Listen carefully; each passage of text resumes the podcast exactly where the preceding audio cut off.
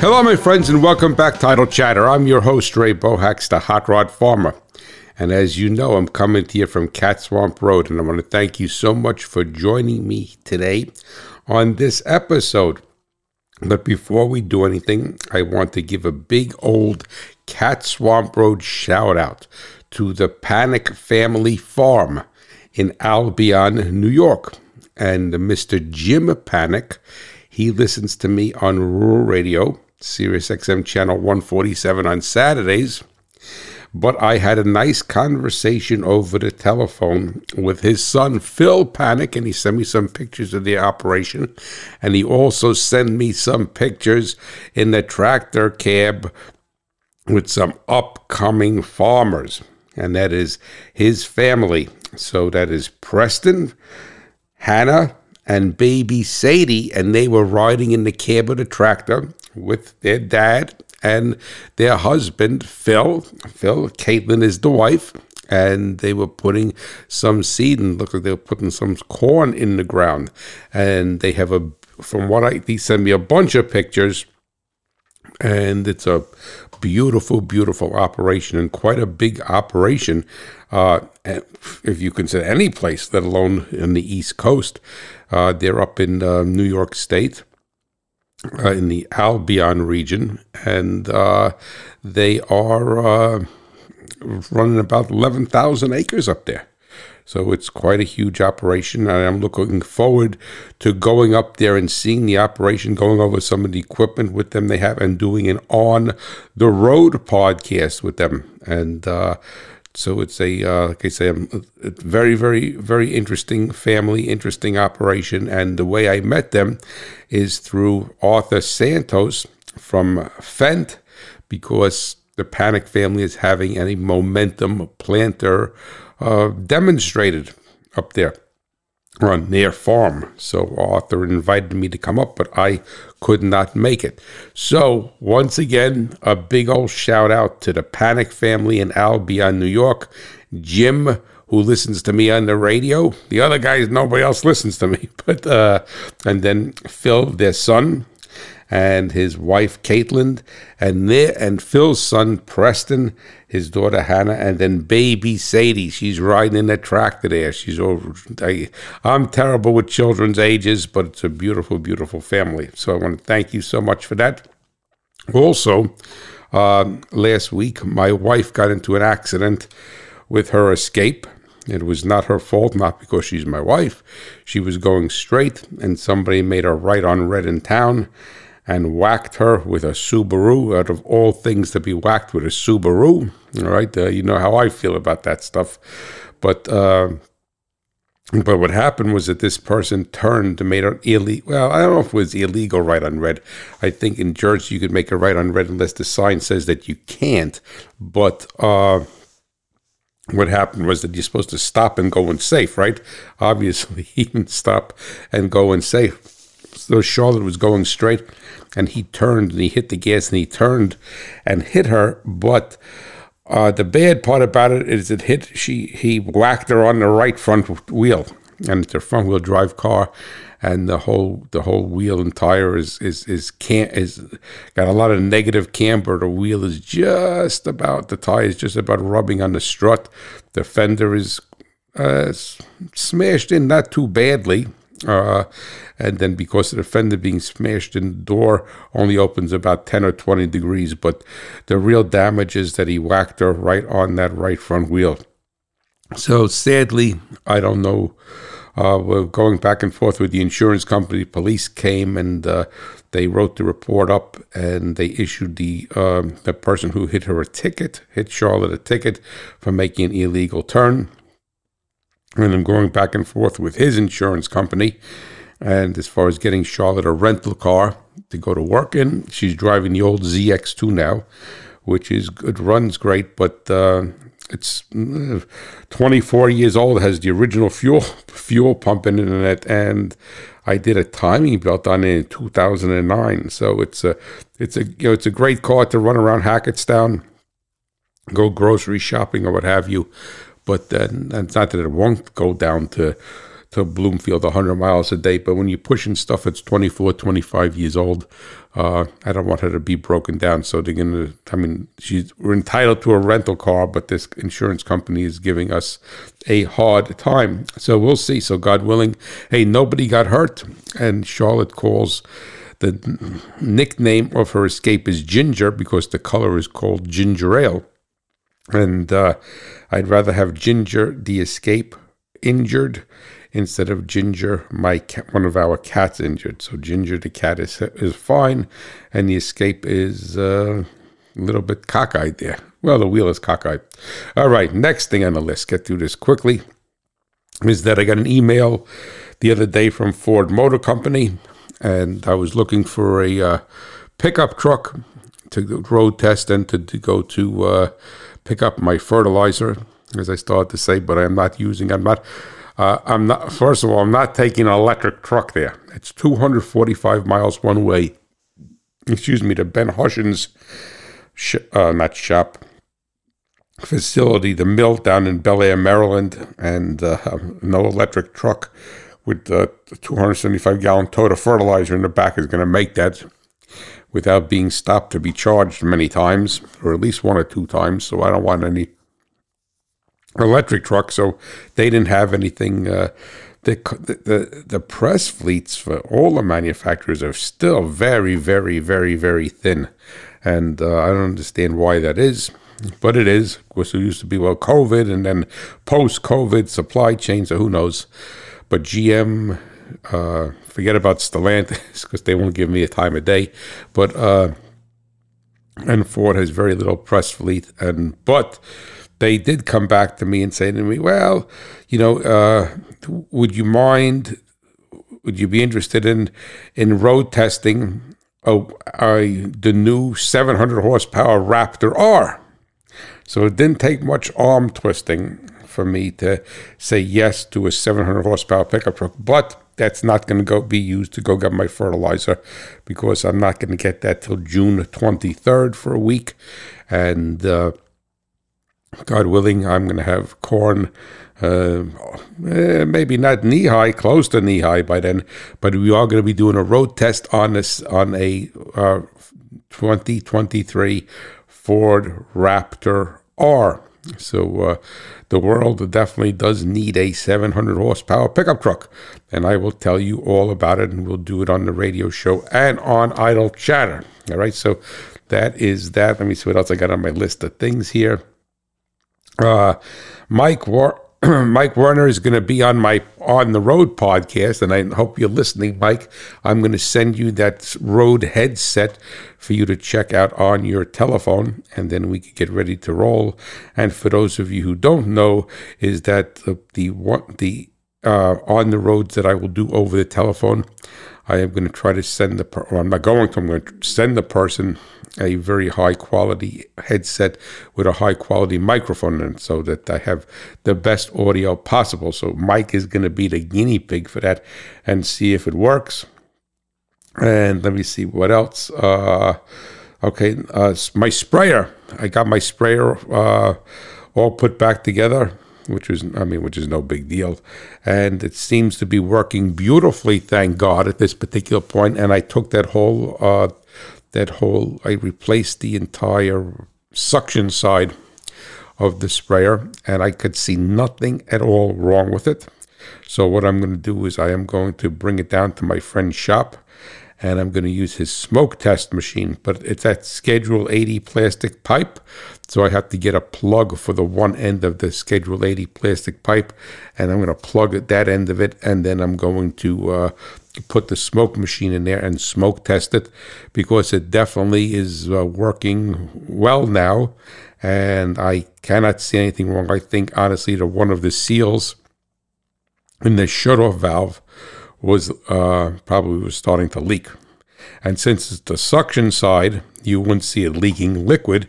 It would be sucking. It would be sucking vacuum or leaking vacuum, and not being able to move the product. So we will see. But thank God that is working so far. So good. And let me see what else I have here.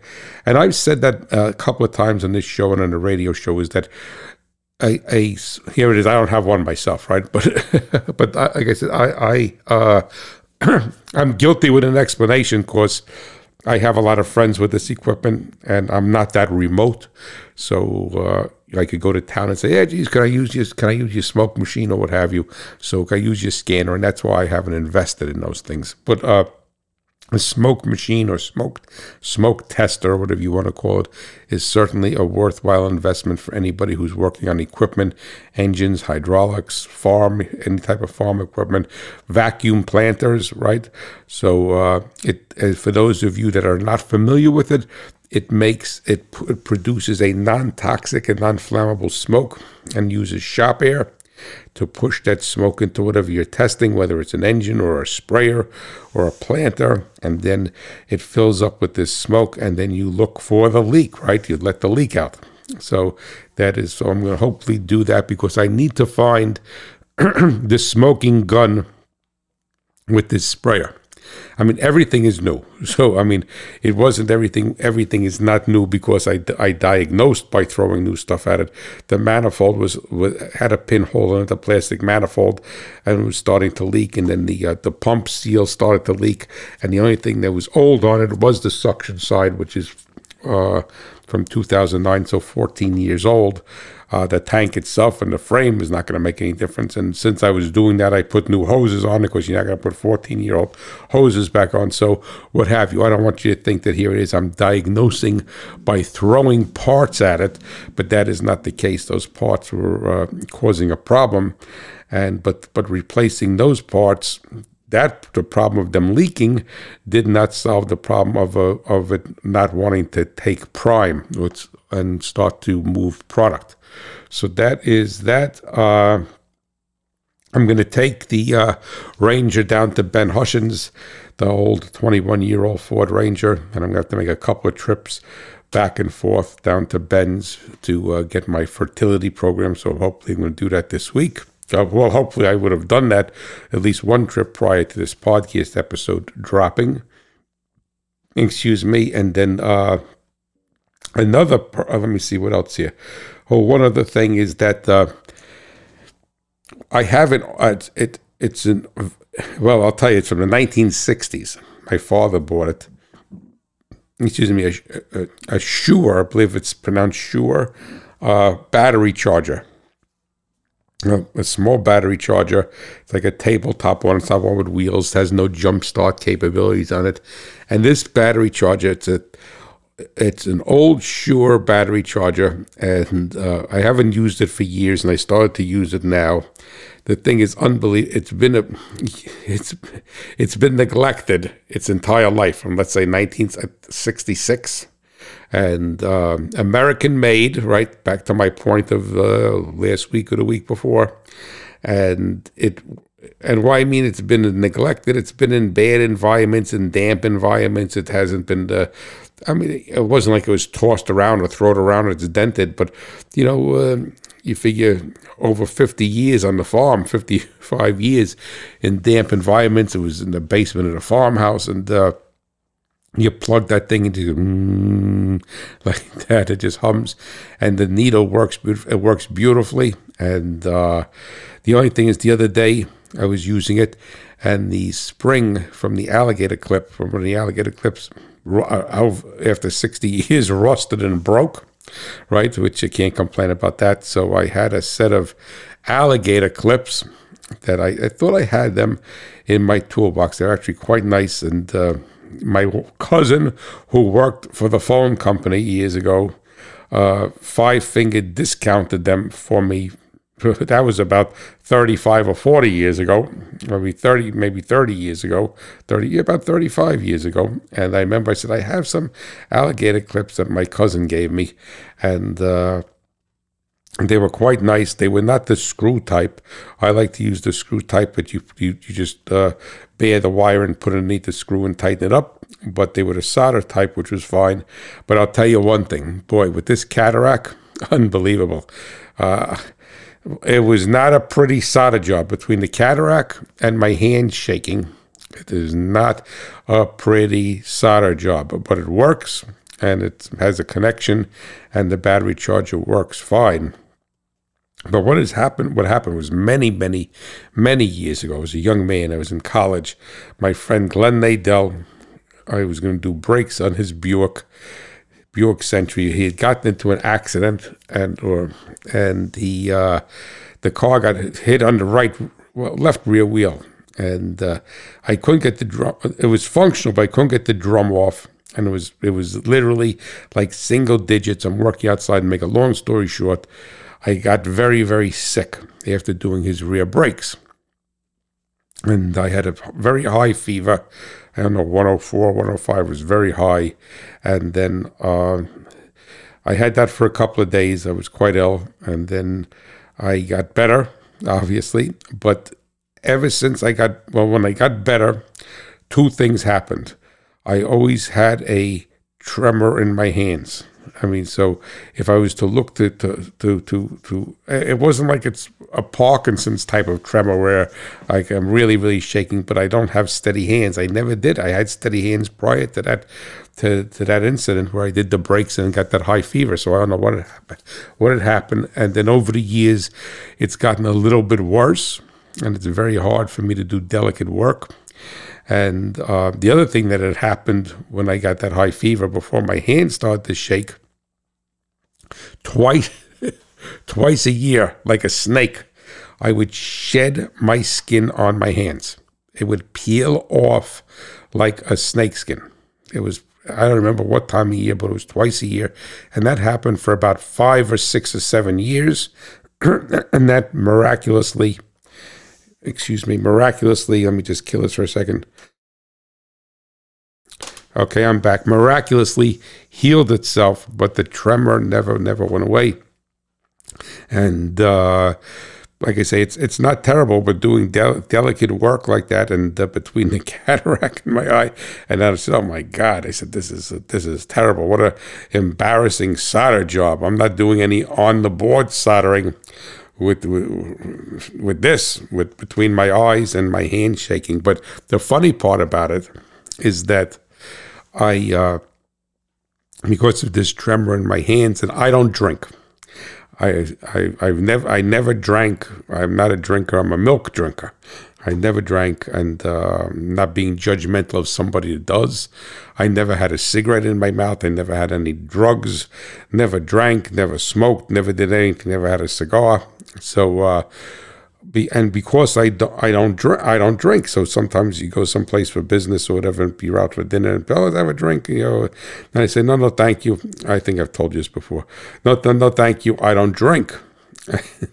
uh, well, first of all, I have to figure out a better way to say that. I don't know if there is a better way, because people I've come, and it took me a while to recognize that, but the, I, they act as if what they interpret is probably the best way for me to say that statement as like I'm a recovering alcoholic. Like, no, no, I don't drink. I don't. I don't. Maybe I say it too aggressive. So no, thank you. I don't drink. I don't drink. Uh, no, thank you. And uh, so they they look at me as a as they assume that I'm a recovering alcoholic, which could not be any further from the truth. And then they see my hands shaking, like if I'm grabbing a glass of water. No, I don't drink. Oh, the water, please. My hand's quivering.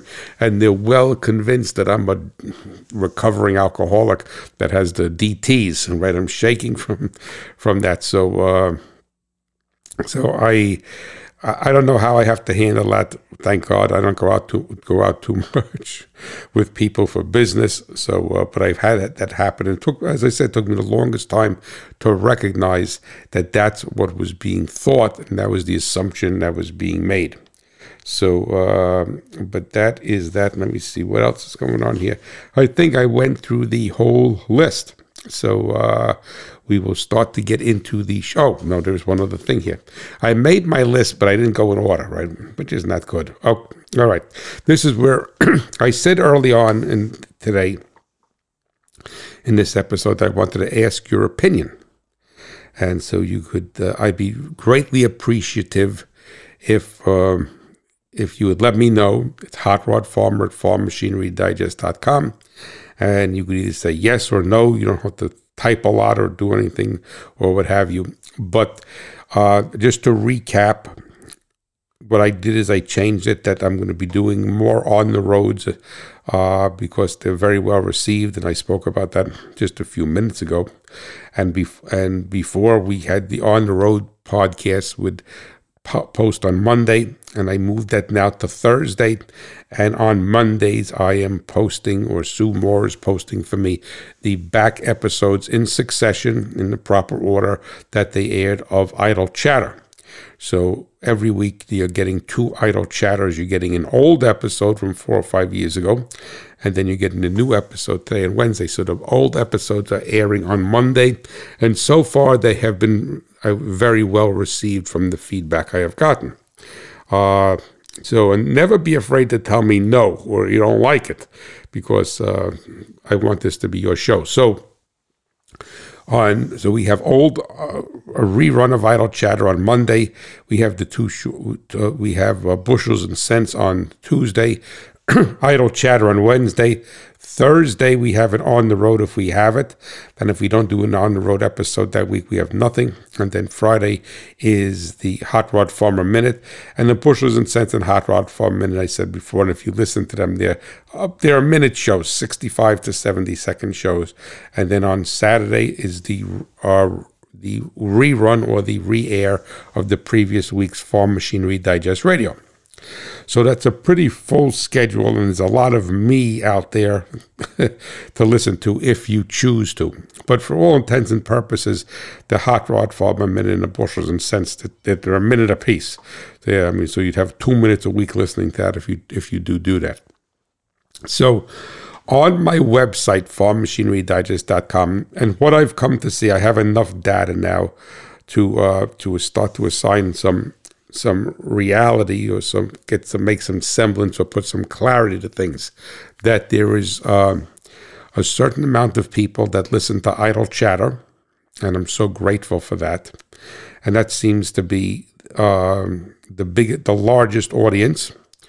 And there's a, there's a, a, a majority of people who seem to listen to idle chatter listen to the on the road podcast when I do have them I have not been able to glean one way or the other um, the amount of uh, success, for lack of or acceptance is probably a better word, of the hot rod farmer in bushels and bushels and cents, and uh, I've I've gleaned that I have a very good level of interest in the uh, on the road podcasts and the old episodes. All right, so that's basically so the, the wild card there is the bushels and cents and the hot rod a minute, but I do supply those to other people, and the bushels and cents also airs on RFD TV. So I don't plan on stopping those. If you choose not to listen, well, so be it. I mean, it's fine.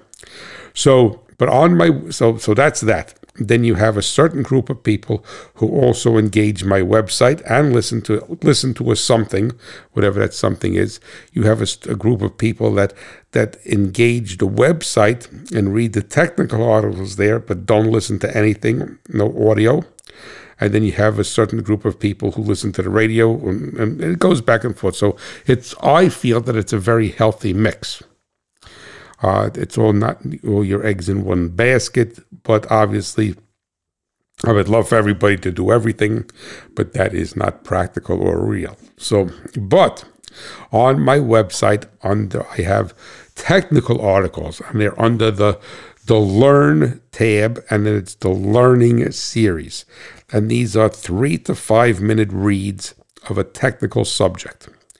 And what I was thinking of doing, and this was where I'm asking you because it's going to be going into your ears if you want it, is that I was thinking on Thursdays when I do not have an on the road episode to do an audio, like a books on tape uh, of the learning series. So each week to do a different learning series topic and I would print those off and I would read them. Now I'm not a professional reader, so it's but but it's the point that I'm trying to make is gonna it's gonna be very very very tight.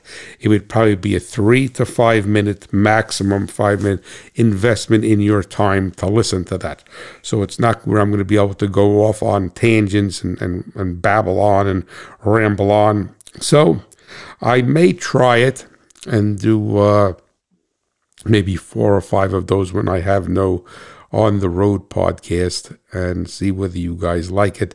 They're technical topics. If you go to my website, farmmachinerydigest.com, click on the tab that says Learn, and then click on the tab that says Learning a Series, and you'll see there's about 110 different articles there.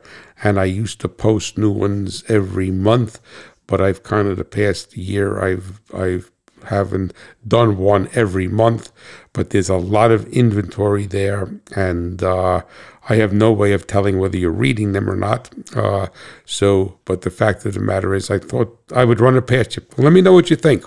So it would be a three to five minute more investment of listening a week. That's it. And uh, and one of the things that was the impetus for it is that so many people have five day a week shows. And on rural radio, my show is only well, it's it premieres on Saturday and has a re-air on Sunday if it's not uh, preempted by a um, rodeo or something, which is rare, but maybe seven or eight times a year it gets preempted on Sunday, never on Saturday. So. Um, so I say to myself, well, you know, I really only have one day a week with idle chatter and maybe two days a week with the back issues of back back episodes of idle chatter. So in relations to a, a normal radio show, I am really one fifth of the content. And somebody like Sean Hannity used to say, "Well, you know, all I ask for you is three hours a day." Well, three hours a day is quite a lot to ask friend from anybody. But what my fear is that I am oversaturating you with my content and obviously, you could choose to listen to it or not listen to it, but I want to be respectful to you, my audience, and uh, and see whether you have any interest in it. So I'll I'll judge by whatever feedback I do get, and uh, go from there. And then if I end up do, do, doing a test run and trying it for a month or so, then I will ask you to continue to give me any feedback and say, yeah, you like it or you do not like it. So that is that. What I'm going to do is get my little drink of water here for a second. Yeah, righty. So that is that. Thank you. What are we going to talk about today, half hour into the show? Well, we're going to talk about the 700 horsepower Raptor R. No, we're not going to talk about that. So uh, I'll talk about that after after I give it back to Ford and so you can know all about it. And if you have any questions on that truck, you know, I'm not going to get it till June 23rd, six weeks from now. Just send them to me at Hot Rod Farmer at farmmachinerydigest.com and I will make sure that I will write them down and make a note so that I can answer you with about and tell you my findings on your question for that truck. So that is uh, something that I think uh, will be pretty good. But what I'm going to talk about today is, and it gets back to my battery charger and the soldering the new alligator, the, the new old, right? New old stock. They call that in the car restoration business. A new old stock means a new part, but it's old. It's never been used. It's never been out of the box. Uh, excuse me. And it's, you know, uh, new old stock alligator clips. But I've said this many times before, and I think it needs to be readdressed, is that agriculture and machinery is getting to be so um, focused and rooted in electronic controls. And that's nothing that's new to, to any of us. We have everything is electronic, everything is, uh, I shouldn't say everything, but, and it's only going to get worse, right?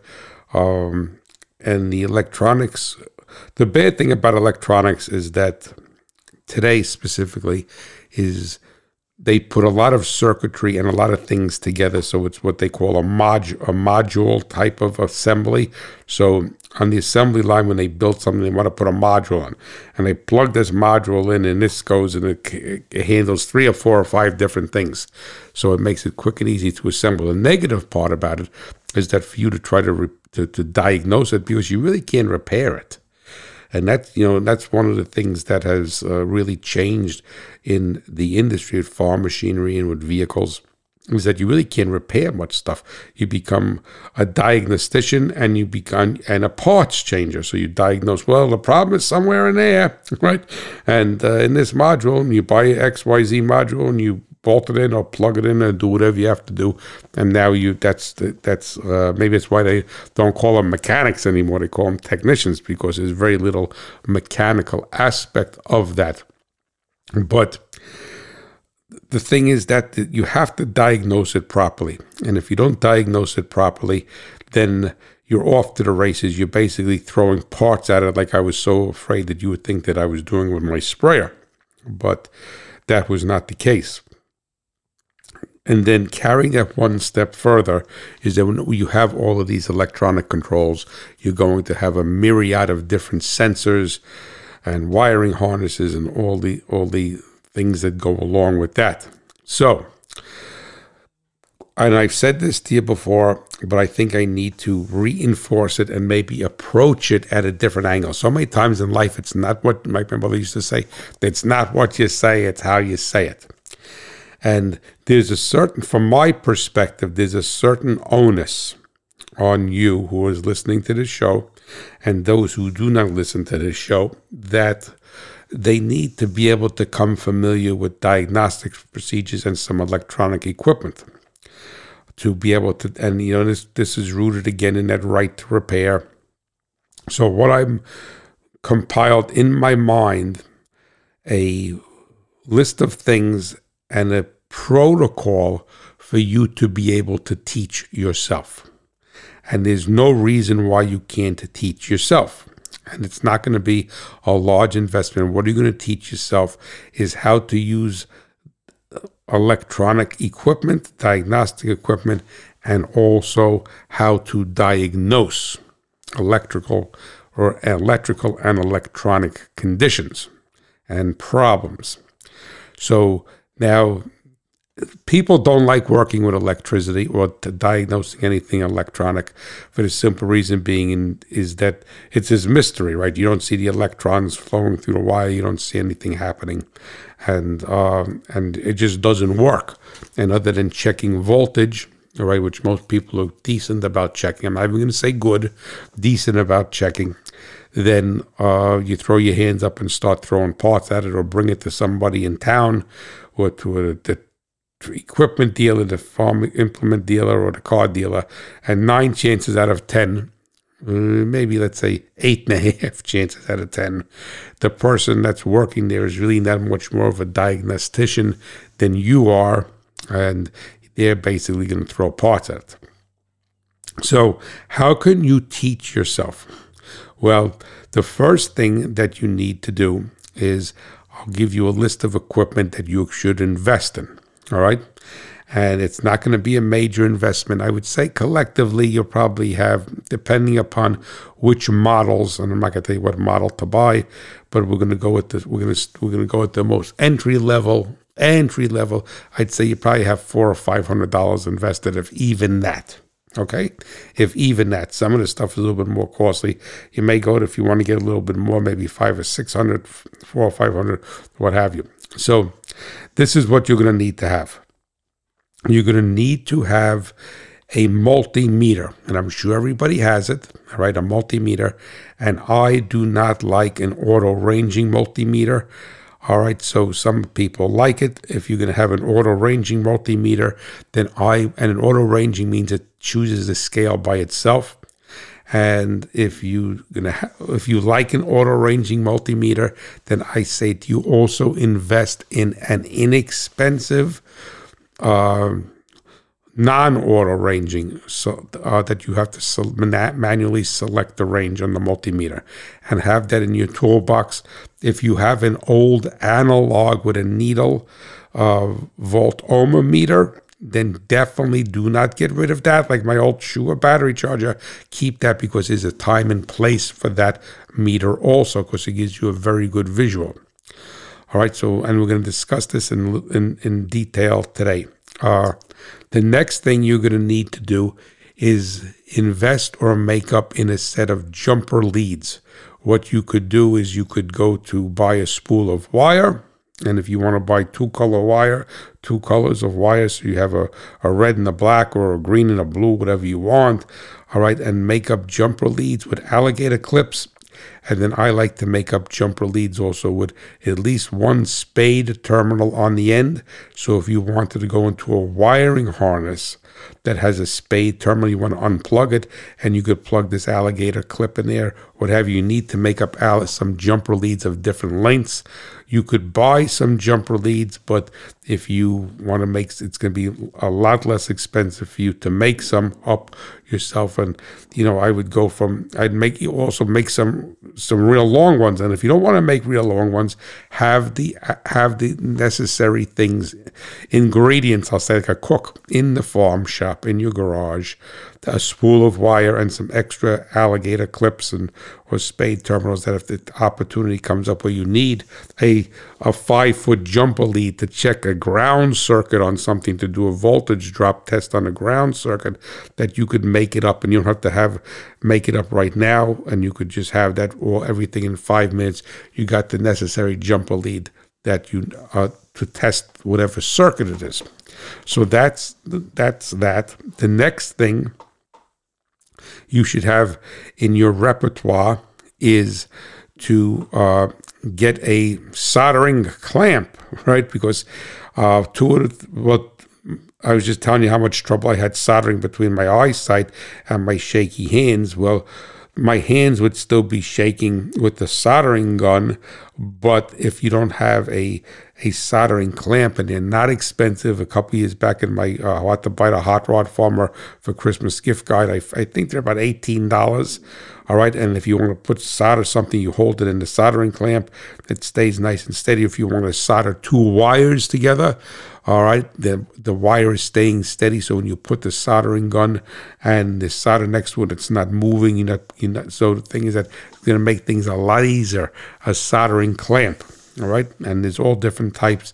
Invest a couple of dollars into what you have and make an electronics drawer someplace in your toolbox or whatever and put all of this stuff in there so you know where you need to go for it. All right. And that's my suggestion. All right. The next thing I'm and I've said this before on the show is that you should invest in a very inexpensive oscilloscope. And that you could buy a couple you could buy some for a hundred dollars or hundred twenty dollars not like it was years ago. These are digital scopes. I mean they're, they're good enough for what you're doing. And i know at least a couple of listeners did invest in those uh, and gave me some very positive feedback on it. Uh, you could put a threshold of two hundred dollars on that if you want, right? You don't have to go crazy. You don't need a ten thousand dollar oscilloscope, all right? But you need some sort of a, uh, some sort of oscilloscope. And then the next thing I'm going to say for you to invest in is a signal generator. You say, what the heck is a signal generator? And, you know, today, with all the advancements in electronics and electronic circuitry, all of these, oscilloscope and a signal generator years ago used to be quite expensive. You'd be spending a few thousand dollars, or at least close to a thousand dollars for a decent unit. And you could buy a good enough unit, right? It's not going to be for engineering work a good enough unit of a signal generator for $100 or so. I'm just going to get some water. And what does a signal generator do? Is exactly what its name implies. It generates a signal. So it could generate a square wave, it could generate a sine wave, a sawtooth sine wave, all these different signals. Then what are you going to do with that signal generator? That signal generator and your little Mickey Mouse oscilloscope that you're going to buy, not a lot of money, is you're going to teach yourself how to read an oscilloscope. Because what has what, what needs to happen on today's electronics is you're going to have to confirm a signal. And you have to realize that of that the most expensive multimeter only confirms the existence of a signal. It doesn't confirm what the signal looks like all right?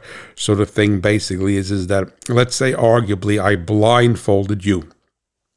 And then I put a person in front of you and I brought your hands up. I say, feel their face. All right. And tell me whether this is a man or a woman. So so you feel their face, and you I put your hand and you, you're tapping their face, and you feel they have a beard and they have a mustache, and you're feeling around. And you say, okay, and you, and you say, well, this is hopefully a man. Well, in today's world, who knows, right? But but hopefully a man. It's a male, right? And then I put, put another person. You're blindfolded, and I feel their face, and you're feeling this texture, their skin. You're feeling feeling their face, and you and you say, well, geez, you know, uh, this their face is very very smooth. Their hair seems to be long, uh, and I would have to say that this is a a woman. This is a female. All right, so that is what a voltmeter. Is. So the so at that particular point, do you know what the man or woman looks like? No. All right, the, the qualifier that you use was that you felt a beard or a mustache, and uh, on the woman you felt very silky, soft, smooth skin and longer hair.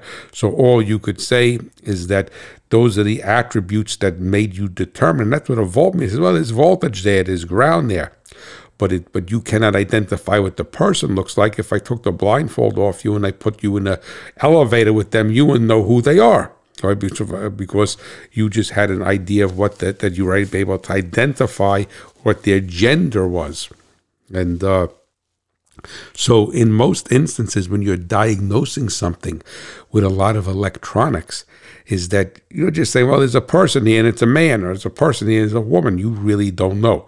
If there's nobody, if you put your hands out and there's nobody there, well, there's nobody there. So, and that is why you need an oscilloscope because it makes a picture of the electrical signal. So, what you what I suggest that you do is you invest in an oscilloscope and this signal generator. Now, what the signal generator will allow you to do is you could sit at your kitchen table, you could sit in your farm shop, you could sit in the workbench, you could do wherever, right? And you could create these different signals, which is very easy. It's at some kind of switch and knobs, whatever you have to obviously read. These are going to be a learning curve to get familiar with, read the instructions. And you're going to go with your oscilloscope and you're going to be familiar with your oscilloscope and you're going to say, all righty, I want to re- know what a sine wave looks like. And this is how a sine wave looks. And this is how I have to set the oscilloscope to see read a sine wave. This is how I have to set the oscilloscope to read a square wave, to read a frequency. All right. This is uh so what this is going to allow you to do very safely at your leisure or wherever you want to do it is that you're going to be able to identify how first of all what a sine wave looks like, what a proper sine wave looks like, what a proper square wave looks like, what a proper sawtooth sine wave looks like, and how to set your oscilloscope because a multimeter is not going to show those things, as I said, right? And that is what you're going to use it for. So you're going to use the oscilloscope and the signal generator, and you're going to be going to your own trade school right? And you're going to learn how to use them and what a signal looks like. So if you go and you're looking, you're working on your combine, you're working on your truck, you're working on a sprayer, you're working on something, and you're going to check a signal. And once you get familiar with that oscilloscope, you're going to use it more than a voltmeter, a multimeter. Right. So you say, okay, fine, this is supposed to have a sine wave, this is supposed to have a square wave. And you go because the biggest thing, and I said this before on the show, then when I worked for Allen Test Products, the oscilloscope manufacturer, is that people did not want to know, take the time to learn what looked, what was correct, what, what correct signal. They just wanted to know what was wrong with the car, and you will never learn that way. Right? You have to know what looks, what is correct. You have to know what electrical signal looks how an electro how how a correct electrical signal is a proper way for me to say it looks but for you to diagnose a bad one. And the great part about this if you follow this protocol and i used to do this years ago i developed this for when i was teaching oscilloscopes right? And we used to have a simulator box so a simulator box made an ignition pattern, made an alternator pattern, made a, made a primary ignition pattern, a secondary ignition pattern, and you could put the oscilloscope on it and say, look, here's a primary pattern. I used to use it to teach. All right, you don't have to have a running engine. right? But the beauty part about it, for you to diagnose, they're not looking to make you into an electrical engineer. I'm not looking for you to design the circuit. All right. The thing basically is, is that if you know what it's supposed to look like, and that's why you could get away with an inexpensive oscilloscope. You're not going to be reading the oscilloscope for phase. You're not going to be reading it for, for, for anything of an engineering essence. You're going to be looking at it to see if it looks like it's supposed to. If Does this does this look like a man? Does this look like a woman? All right. And I know today that is confusing, right? But in electronics is not as confusing as society today, believe it or not. Even though we may think so. There's there's no there's there's binary code in electronics, but it knows if it's a boy or it's a girl. It doesn't change. Today, oh, I think I'll be a girl. Today, I feel I think I'll be a boy today. And that is going to be so paramount for you to diagnose things. So if you know, let's say, arguably, that you're working on a circuit, let's say on your combine, your spray, whatever you want to say, and you notice it's supposed to have a sign, uh, a uh, a uh, sawtooth sine wave, and the engine is not running right and the crank trigger puts it out the sawtooth sine wave. When you put your you taught yourself with your little little signal generator and and now you so you're very comfortable with what a sawtooth sine wave is supposed to look like, that it's supposed to not be squiggly, it's supposed to be clean, it's supposed to do all these different things, which I'm not going to get into here. And the thing is that you put it onto this whatever you're testing let's say this combine engine right? And you see it doesn't look that way then you know that's your problem. So all you're basically doing is using it for identification. And that is why if you were to make a minimal investment in money and some investment in your time that you will be able to co- accomplish this and more than greater than to the level that you need even to diagnose so when you look at something, you're not going to be guessing. You're going to say, "Nah, the wave coming out of that is clean," or the wave coming out of there that that uh, that square wave has a lot of noise on it. All right, they could see a lot of noise on it. Without an oscilloscope, you are not going to be able to do that, and without the signal generator you are not going to be able to teach yourself how to look at an oscilloscope. So basically, it's what I'm telling you to do is get visual learn visual identification of a good signal. That's it. That's it. Visual identification. Boy, girl, dog, cat, corn, soybean, plant. That's it. You don't need to go. You don't need to become an agronomist to know that that's a or a biologist to know that's a cat, and the other and the other one is a dog, and that's an elephant. You don't need to be a, to study biology or and get a PhD in it, or you don't need to be an agronomist to go to tell that's a corn plant and that's a soybean plant. But let me ask you something. As a little child, when you went out, when your parents took you out in the world, what were they doing? They were teaching you things through visual recognition. That's how you teach. You say, look, look, look, look, here is, I mean, when I was a little kid, I would teach myself about cars, right? Not mechanically, but that was a 66 Chevelle, and that was a 72 Oldsmobile, and this was a, a, a whatever, 81 Ford, all right? Because it was visual. If I wasn't able to see them and then have some sort of way to confirm what it was, and I used to go to the library as a little boy, of course, they used to have the Chiltons and the Mitchells manuals there, and I forgot which one was better. But they used to have the visual recognition. They had photographs of all look. You the thing was like the phone book, right? And you look in there and say, okay, Pontiac, and it was from years here to here, and it had an actual photo, not an illustration, of the front of a 66 Bonneville, the 72 Plymouth, right? And they were categorized by brand, and you got the visual. I would sit there in the library, I'd study and say, look, look, look, to myself, the grill is a little bit different on the 66 versus a 67, or 68 is completely new. And that's how I was able to, and that's how you do anything, right? You were able to identify what is going on by visually knowing what it's supposed to look like and what it is. So it's like just like you say, well, I could see in that picture. I never met my grandfather, but that's my grandfather because I could see the family resemblance. I know what he looks like from the picture. So that's all. I don't want to scare you. And a lot of people are not doing this. And what's going to, and what happens is that they're completely at a loss when it comes to diagnosing something. So you have to first invest in the equipment, which is not going to be expensive, but most important, so many people are so anxious today to to uh, I'm going to say write a check, spend some spend some money, and they think they're getting someplace in life. Well, that's like buying an exercise machine. You buy an exercise machine. You say, I'm going to exercise. I'm going to buy the best exercise, Peloton, whatever they call that $13,000, right? And you buy it and it was become a coat rack. You never use it, right? That's, that's, I mean, that's very common. All right. You're going to, you're gonna, I'm going to buy a good camera, but I'm not going to learn how to use it. So the thing is that buying something and learning how to use it is two different types of investment. The one is a financial investment, and the other one, by learning how to use it, is investment in time. But because of the nature of electronics, electronic controls, and all this, people have an have a natural. I'm not going to say fear, not that you're sitting and shaking, all right, but you feel that you can't do it. You don't want it, it's abstract to you, and I understand that it's abstract.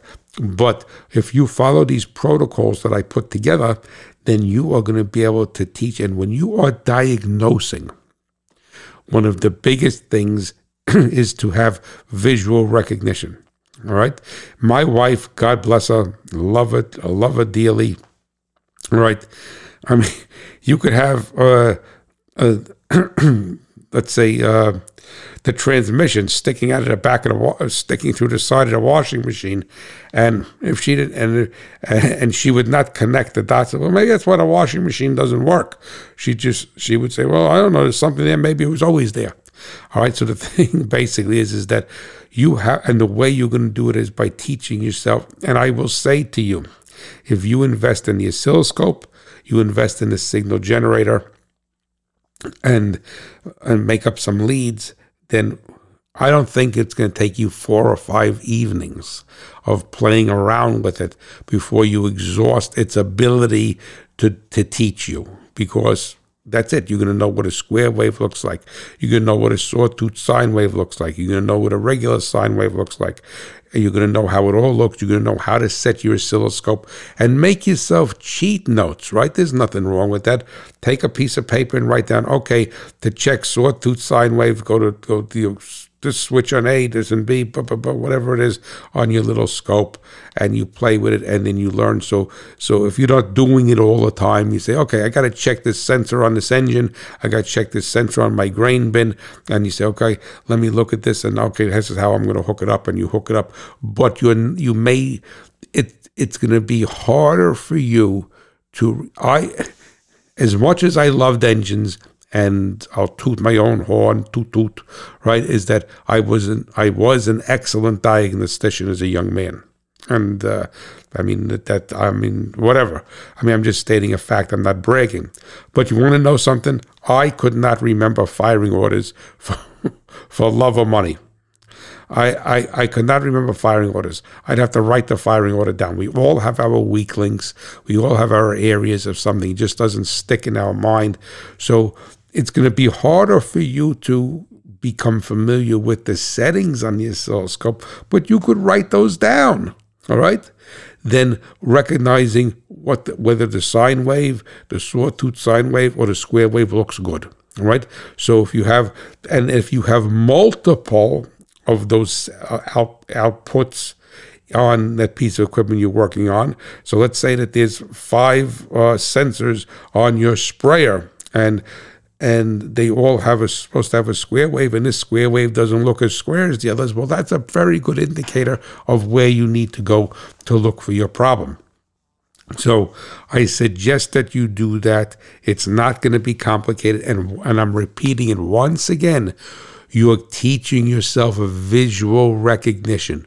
You're not trying to use crank, phase the sine wave. You're not trying to phase the sort the, the, the square wave, what have you. And all right, you just want to know, yes, is you know that's a corn plant. That's a that's that, you know that that's a soybean plant. That's a sunflower. That's a dog. That's a cat. That's a German Shepherd. That's a Dachshund. That's all you need to know. You don't need to know their DNA. All right. And if you identify that and you're able to do it quickly, then and you know that's the part that that nobody is talking about with all these electronics. You just need to identify them. Now, the other thing I'm going to suggest that you do is that you get very familiar with the multimeters that you that you have, how to use them. Uh, there's settings, right? If you have one that has scales on a scalable one that I like versus an auto uh, auto ranging one, I don't like auto ranging because even if you look, remember I had. Um, Jim Condon fixed my Briggs and Stratton generator.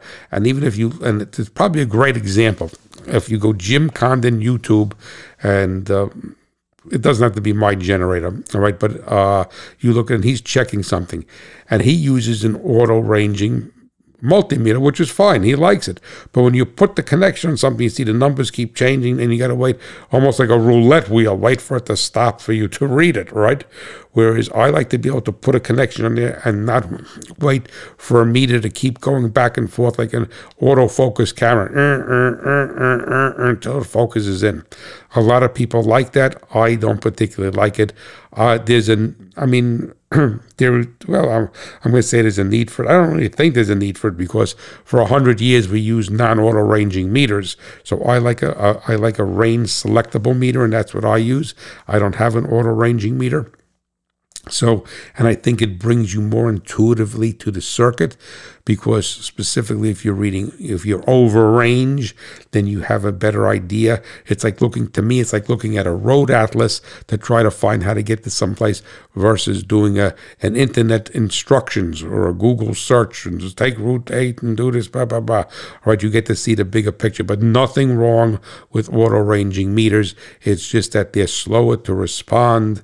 And then, uh, and then if the connection comes off for a second or a little bit loose, it goes through this whole rigmarole of auto ranging again. But if you have that, that's fine. If you like it, that's fine. But what I would also do is invest in, it. and you could buy a cheap, a, a, a cheap multimeter for twenty five dollars. All right, you're not doing NASA work. All right. Now keep in mind though that when you are reading with any multimeter, a thousand dollar one or a ten dollar one, all right. If you're reading resistance, it's not a multi, even if it's just an ohm meter you have to put the two leads together and you need to read the internal resistance of the meter. And this only truly comes into play if you're reading circuits with very low resistance in them. So ten, three tenths of an ohm, four tenths of, let's say you're checking a ground circuit, all right, or you do whatever you may be doing, right, or continuity of something. Then the thing is that if you're doing something that has 10, 20, 30,000 ohms, who cares if the meter has a half ohm resistance in it? Right? Internal resistance. And what you basically do, you put it on the ohm scale, whether it's an auto ranging or a range selectable meter. And if it's range selectable, you're going to look at it at the range you're going to use, whether it's 200 ohm range, 2000 ohm range, 20,000 ohm range, all right? And that means think of that range just as full defl- like a speedometer. I got a speedometer goes up to 100, a speedometer goes up to 120. So if you're going, a, if you're going 100 miles an hour and you have a speedometer that goes up to 80, 80, then after 80 miles per hour, you can't accurately read it. So a 200 ohm scale means that the maximum it'll read is 200 ohms. So it gives you more resolution down at the lower resistance. If you're reading 20,000 ohms or scale, that means the maximum could go to is 20,000, but it's not going to be accurate reading. It would be like saying that you have a tire pressure gauge that goes up to a thousand pounds and you're trying to read 12 pounds in a lawn in a, in a lawn tractor tire. It's not going to read it accurately because there's not this way there's not enough resolution in the range that, that you need to look at. So, but what you need to do to get back to checking the internal resistance. So if you're going to re, let's say, check a switch or check a light bulb, right?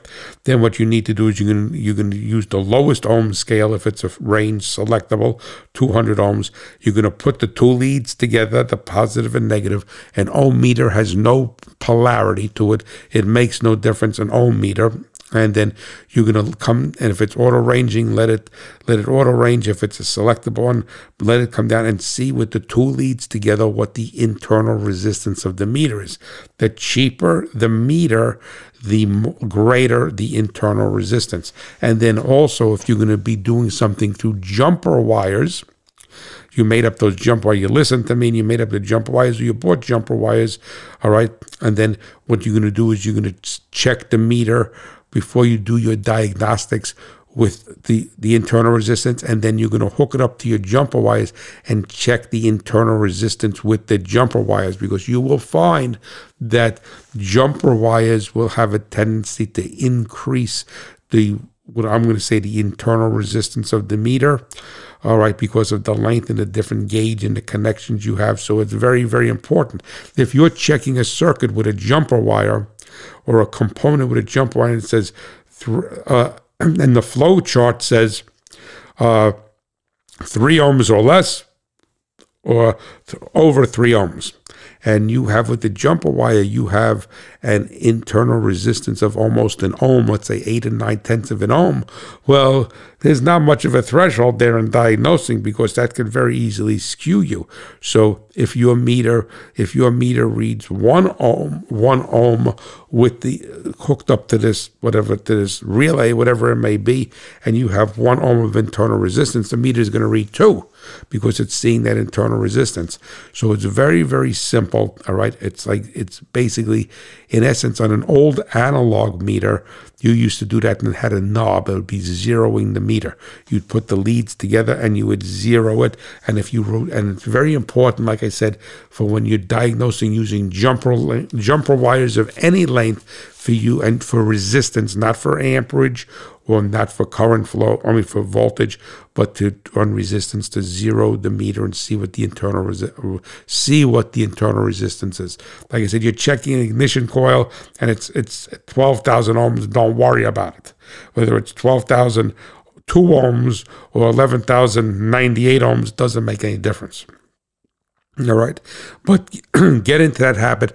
And just like a good machinist will always know how to work and follow the same protocols with his with his, his measuring instruments, you will follow the same protocols. You will go and check the internal resistance, even though if you're checking the windings of the blower motor on your grain bin, or I mean your grain dryer, because it'll become second nature to you to check that. All right. So now you should also have a analog type of they could used to they didn't call those multimeters they used to call them digital volt-ohm um, I mean not digital volt-ohm-meters there could be a uh, it could be one that checks amperage. A multimeter checks more than one thing a volt ohm meter, which was years ago, checks voltage and checks resistance. It doesn't check current. All right. So these, because of this advanced electronic circuitries that they have and the inexpensive way they could produce it, all right, they usually have these meters check a whole bunch of different things. But what's nice about a, a an analog with a needle meter, all right, is to have, and that should be part of your repertoire, is that that needle will respond very quickly, and it'll respond quicker than either um, a, di- any type of digital meter. Let's put it that way, right? Because a digital meter of any type has a processing circuit in it. So it's taking this reading. So let's say it's taking ohms or voltage or amperage, whatever it is looking at, right?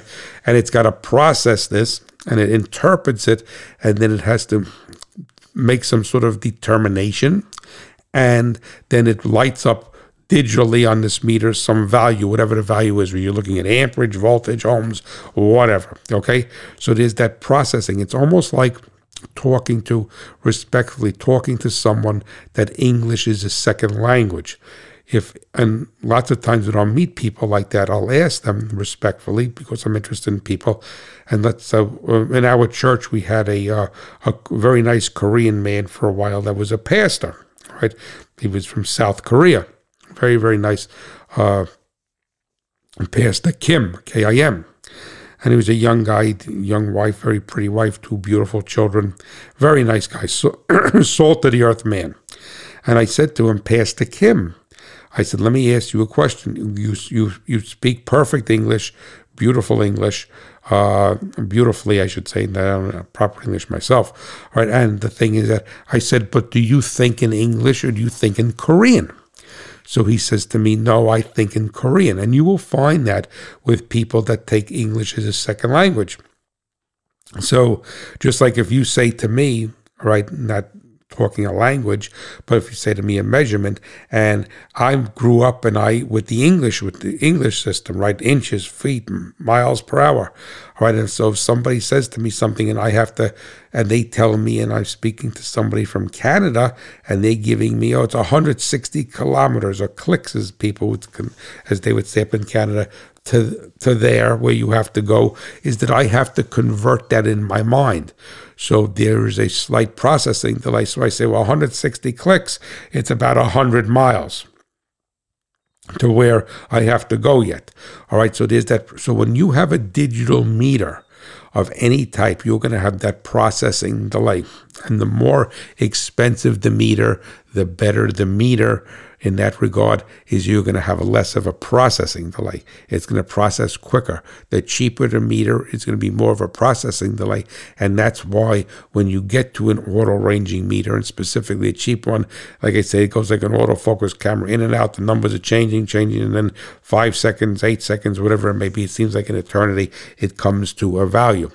All right. The thing is that even if you have a digital scalable meter like I like, it's still going to have to interpret that that signal, whatever it is, and it's going to have to take it and then I light up the proper numerals on the display to read it. All right.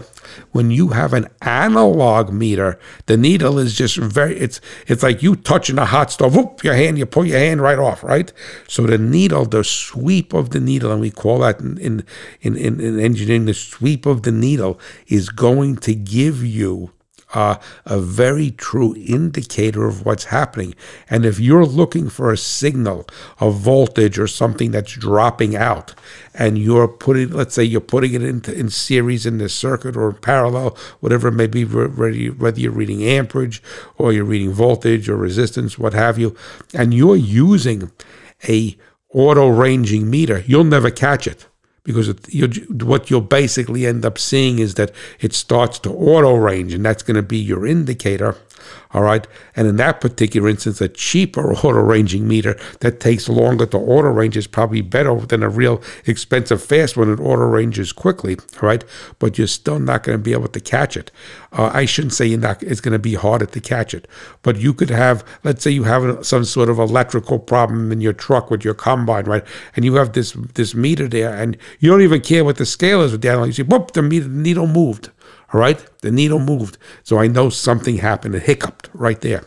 And you know, on drag race engines, like on the pro stocks and pro mods, is that uh, well, they run a vacuum in the crankcase and they run a vacuum in the crankcase. They have a vacuum pump and it pulls a vacuum in the crankcase to get more RPM out of the engine so the engine is not fighting the pressure of the pistons going up and down because when the piston goes down, it's pushing the air into the crankcase. And they use a dry sump. All right, so they're not worried about the oil; they're worried about the air movement, the air pressure from the pistons, and everything's moving up and down. They're trying to get the most horsepower. So what they do is they pull a vacuum on the crankcase right?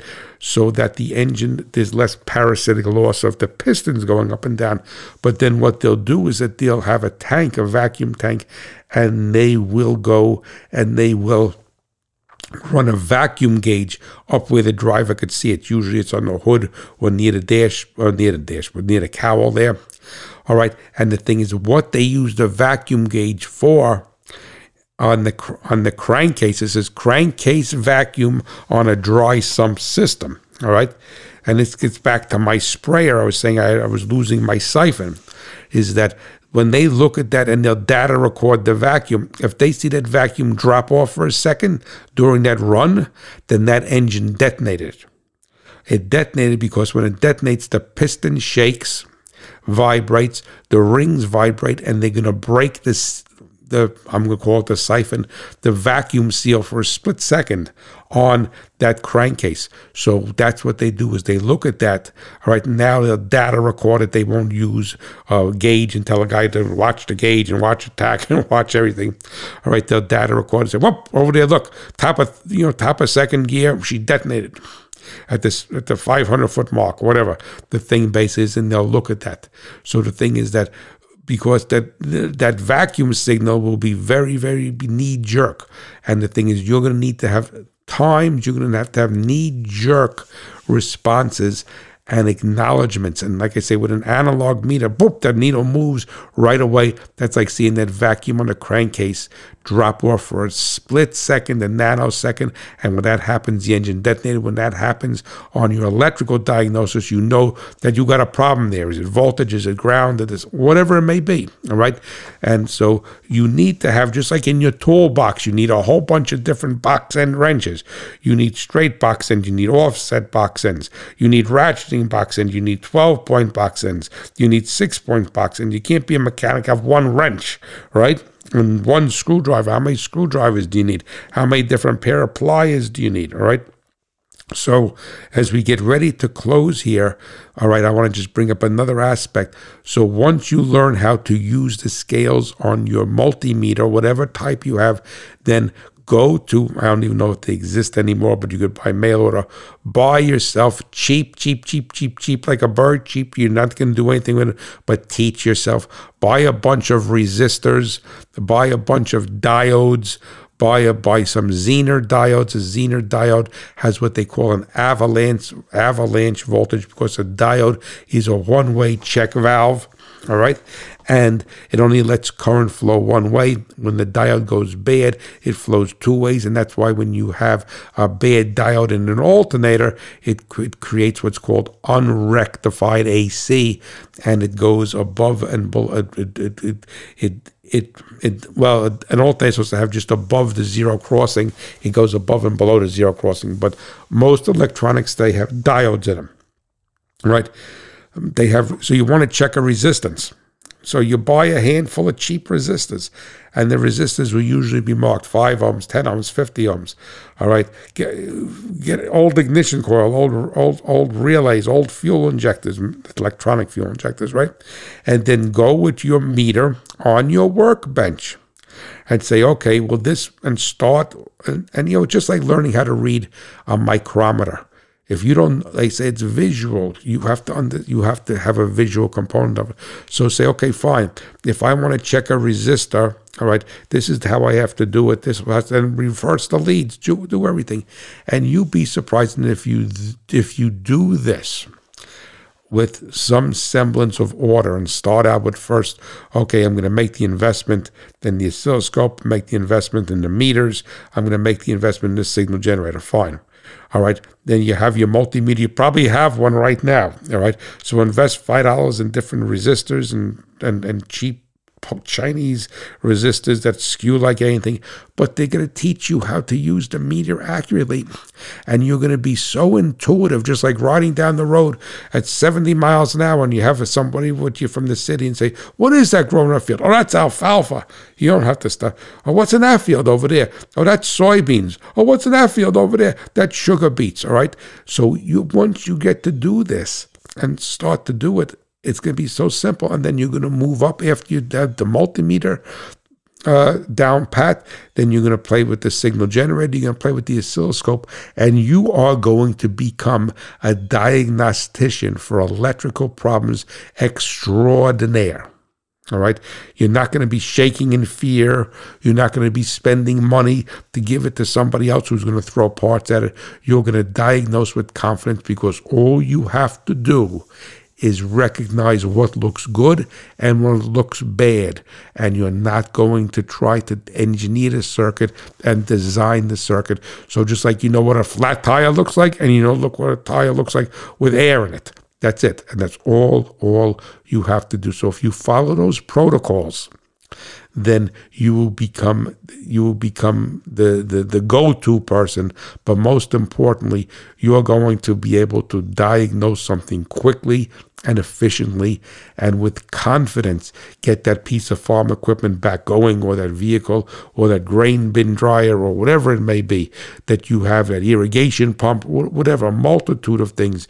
You're going to be able to look at it with confidence because you're going to say yes that switch is open. Yes that relay is sticking yes this signal this this signal is skewing from this sensor because I saw it on my oscilloscope so if you have any questions please feel free to reach out to me at Hot Rod Farmer at farmmachinerydigest.com. And I want to thank you so much for tuning in and know that the Hot Rod Farmer is pulling for you, the American farmer and the American rancher. And let me know about those learning series shows. I don't want to be shoving stuff at you if you don't want. Have a blessed day, and I'll catch you next week. Bye bye.